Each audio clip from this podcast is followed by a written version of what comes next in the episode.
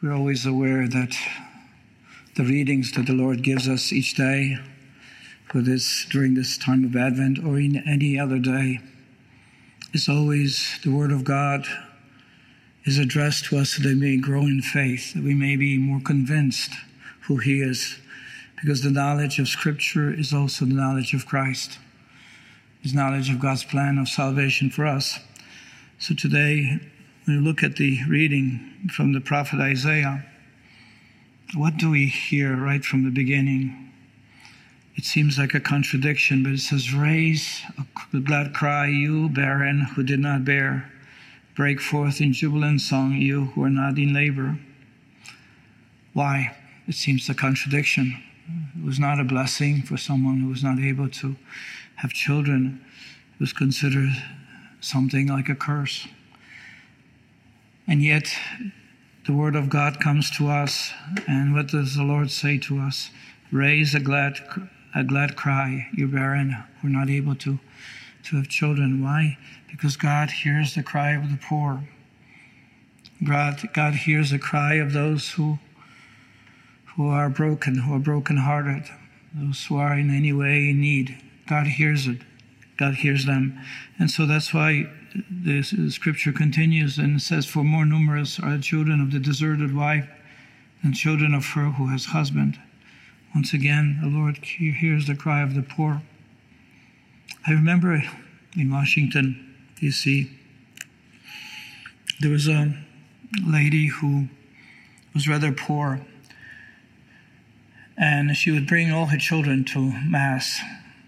And uh, she'll find a corner for them because they were a little different, different uh, ages.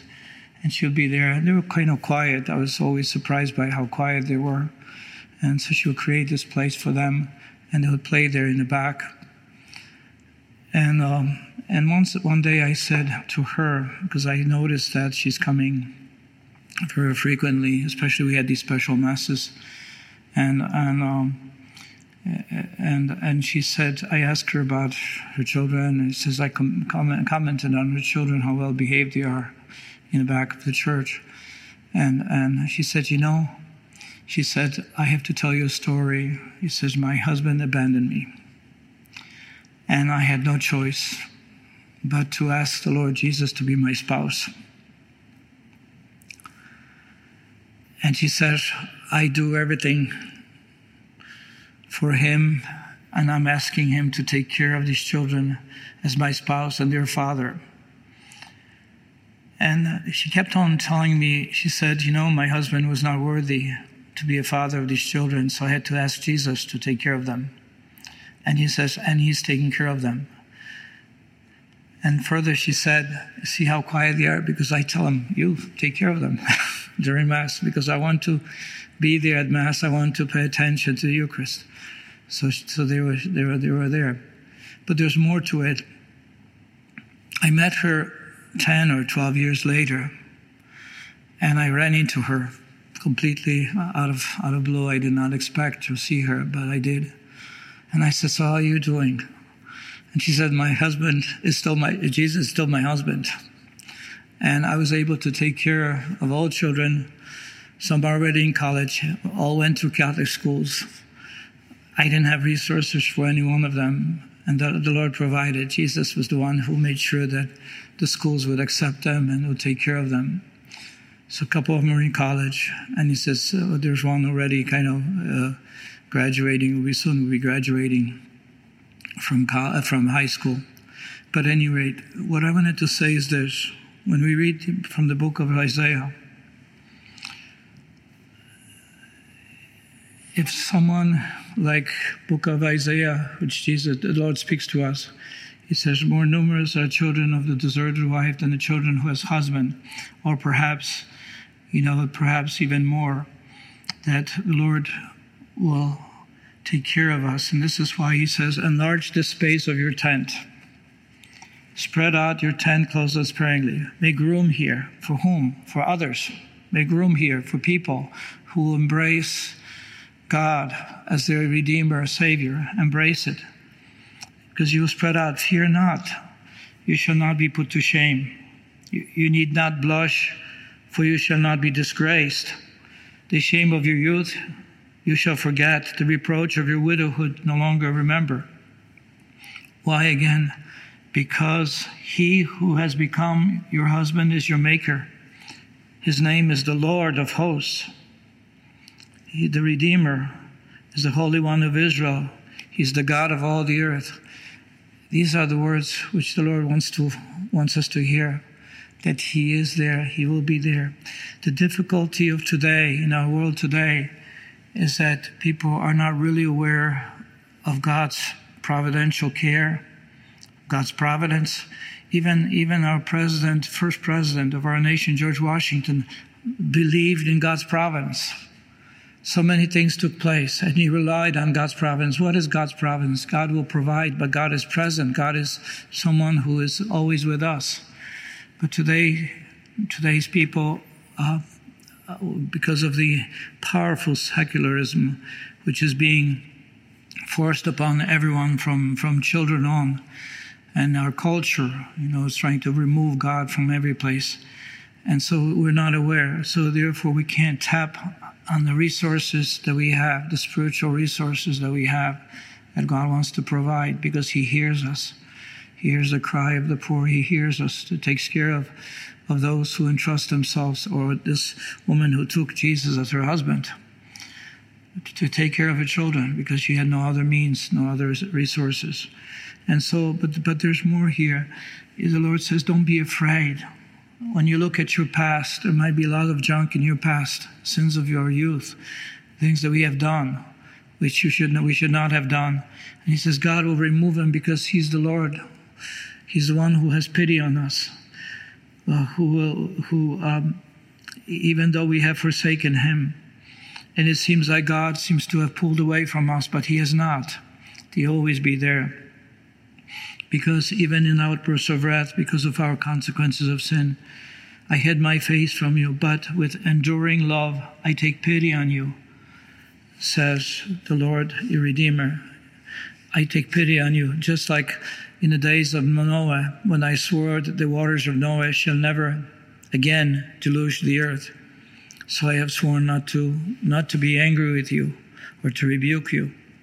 And then finally, though the mountains leave their place and hills be shaken, my love shall never leave you, nor my covenant of peace be ever shaken, says the Lord who has mercy on you.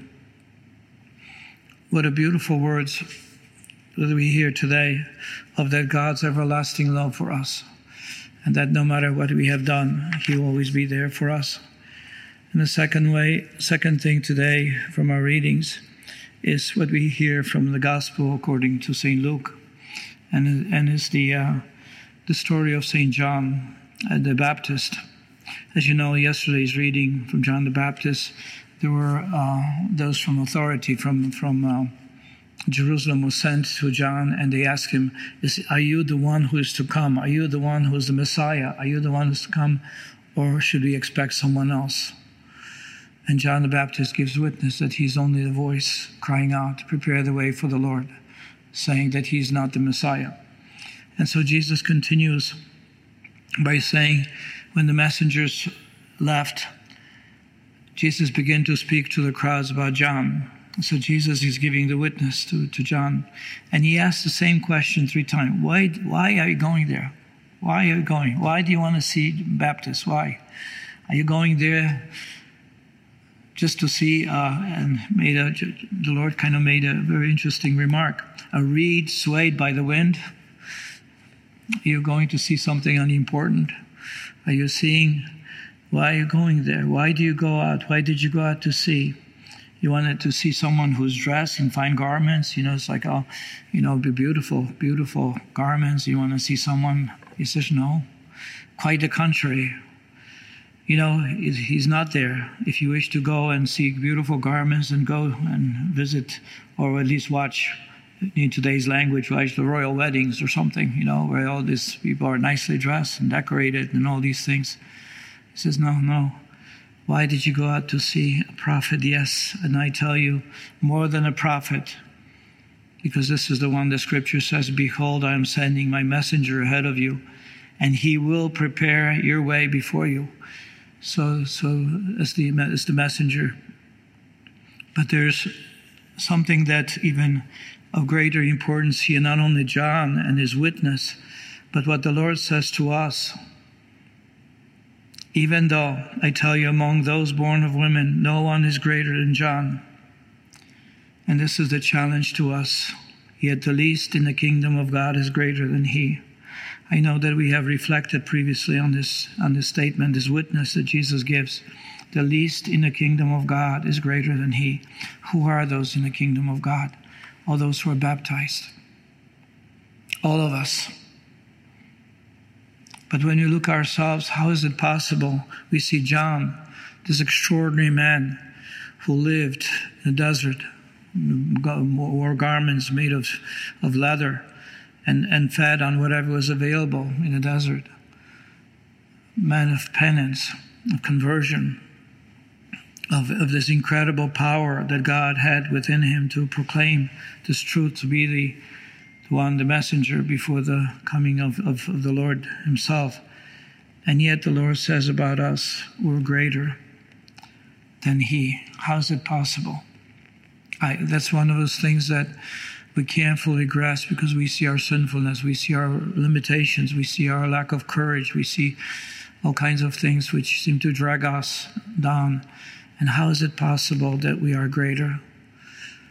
Because we have been embraced by God. We have been incorporated into his body, mystical body. Unworthy as we are, and yet this is the call that God gave us. This is what's so, so extraordinary.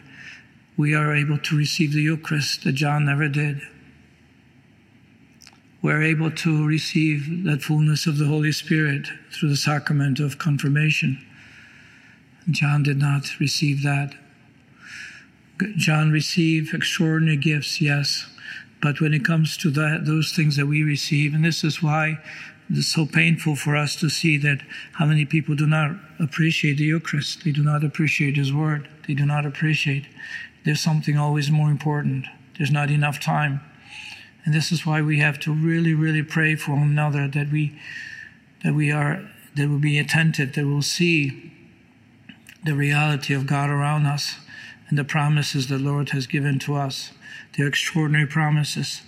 And so feel like, well, we only very few, and there's so many people out there. We don't have the means of, you know, the Facebook means perhaps not to the same degree, but we do. We do have abilities. We do have abilities in, before us. We can do many things. So there's that invitation to do more because we want to make sure that people will be aware of his presence. And finally, in the, the world which was Catholic, Catholic world, we hear bells, church bells at 6 a.m., at noon. We hear the bells at, 12, uh, at 6 p.m. Why would they be ringing? They were ringing because they were an invitation to pray the Angelus. To pray the Angelus. And why would we be praying the Angelus? so that we may be aware of something so great that God has come into this world. That come, God has come. The angel of the Lord declared unto Mary, she conceived by the Holy Spirit. The angel declared, which means there's a divine reality here.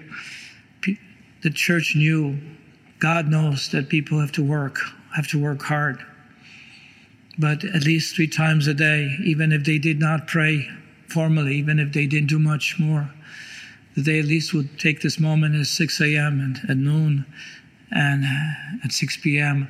to remember the promise that God has made, the promise to give us a Redeemer, the promise to give us salvation and glory. So the angel of the Lord declared unto Mary, and she conceived by the Holy Spirit. And then we continue, and then we say, we ask Our Lady to help us, to pray for us. Hail Mary, full of grace, the Lord is with you, and He's with us. Blessed are you among women, and blessed is the fruit of your womb. We ask her to pray for us. Holy Mary, Mother of God, pray for us. Pray for us sinners, now and at the hour of our death. is bringing the divine, bringing the divinity to, to the level of our awareness, bringing the plan of God to us. Behold, the handmaid of the Lord, let it be done to me according to your word. I am your servant, whatever you wish, whatever you desire. What a teaching for us to be like Mary, to say yes. You know, behold, we are all handmaids, we're all servants. Let it be done to me according to your word. And not only that, but then the most powerful element of it all, and the Word became flesh, and the Word became one of us. And the Word became incarnate. The Word became part of our human existence. God Himself became one of us. And the Word became flesh and dwelt, dwelt among us, or dwells among us. What what a beautiful, beautiful, powerful prayer three times a day to be mindful of the existence of God, to be mindful of the plan of His salvation, to be mindful of the fact that God has entered this world, became us, so that we may become God. Short prayer like that. And, and, and, and at the end, we pray. What do we pray? Pray for us, O Holy Mother of God, so that we may be made worthy of the promises of Christ that we may be made worthy of what? Salvation. That we may be made worthy of becoming godlike, to be divinized, that we may be made worthy to be sons and daughters of God. What, what, what a beautiful prayer. Is it possible for us to miss the opportunity that is given to us? And even if people do not remember the, the, the following, the prayer pour forth, we beseech thee, O Lord, thy grace into our hearts. So we're asking the Lord, give us this grace, give us grace that we, to whom the incarnation of Christ, your Son, was made known by the message of an angel, that by his passion and cross we may be brought to the resurrection. It is a beautiful concluding prayer, but even if we do not remember to pray the last prayer, we can still pray the first three. and it's that's something. So, what is the call today for us? The call is that we would have this grace to be more and more aware of God's presence among us, to be more and more aware of His life, of His glory, everything that He's giving us. Be aware of His presence. There was a rabbi who said, You know, the world today needs this awareness, continuous awareness of God, because we have this powerful cultural and media, you know, means of communication that want to get rid of that awareness. That we don't, we're supposed to be preoccupied even for Christmas because of shopping. Again, is we're not exactly aware of God. Advent means He is coming. He's coming. The word Advent is hiding the reality even the word Advent, but it basically means that He is coming. Adventus is coming in Latin because He wants to be with us. Maybe then through this Eucharistic celebration and, and every moment, and especially that we may have the grace of God to grow closer to Him and, and that we be more and more aware of His presence every moment of our life, or as much as possible, whether we drive, or whether we work, or whether we cook, or whether we eat, saying grace, or you know, preparing food, or or whether we, you know, even take a shower. Can it be a moment of grace and thanking God for the gift of water and warm water and whatever it may be, all the things that we have. Everything can bring us to the awareness of God, even the washing machine. God is giving us the opportunity. We don't have to do it in a river someplace beating with a stick, which some people have to do because they have no way. This type of appreciation, continuous appreciation, is what makes us more and more aware of that presence and love. And that special plan that He has for us to be with Him in glory forever.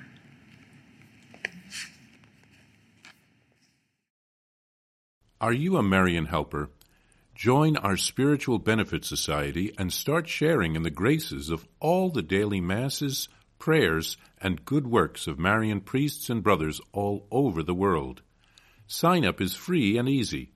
Simply visit micprayers.org. That's micprayers.org. Thank you, and God bless you. Please follow or subscribe to this podcast to receive the latest episodes and updates. If you have been blessed by this podcast, I invite you to leave a review. Reviews greatly improve our podcast ranking and will help spread this podcast to other people throughout the world. Are you enjoying this podcast? I invite you to listen to more shows brought to you by the Marian Fathers of the Immaculate Conception. Join us daily for enriching spiritual content which will help you on your journey with Jesus Christ. Simply visit DivineMercyPlus.org for a complete list of our shows. That's DivineMercyPlus.org. Are you a Marian helper?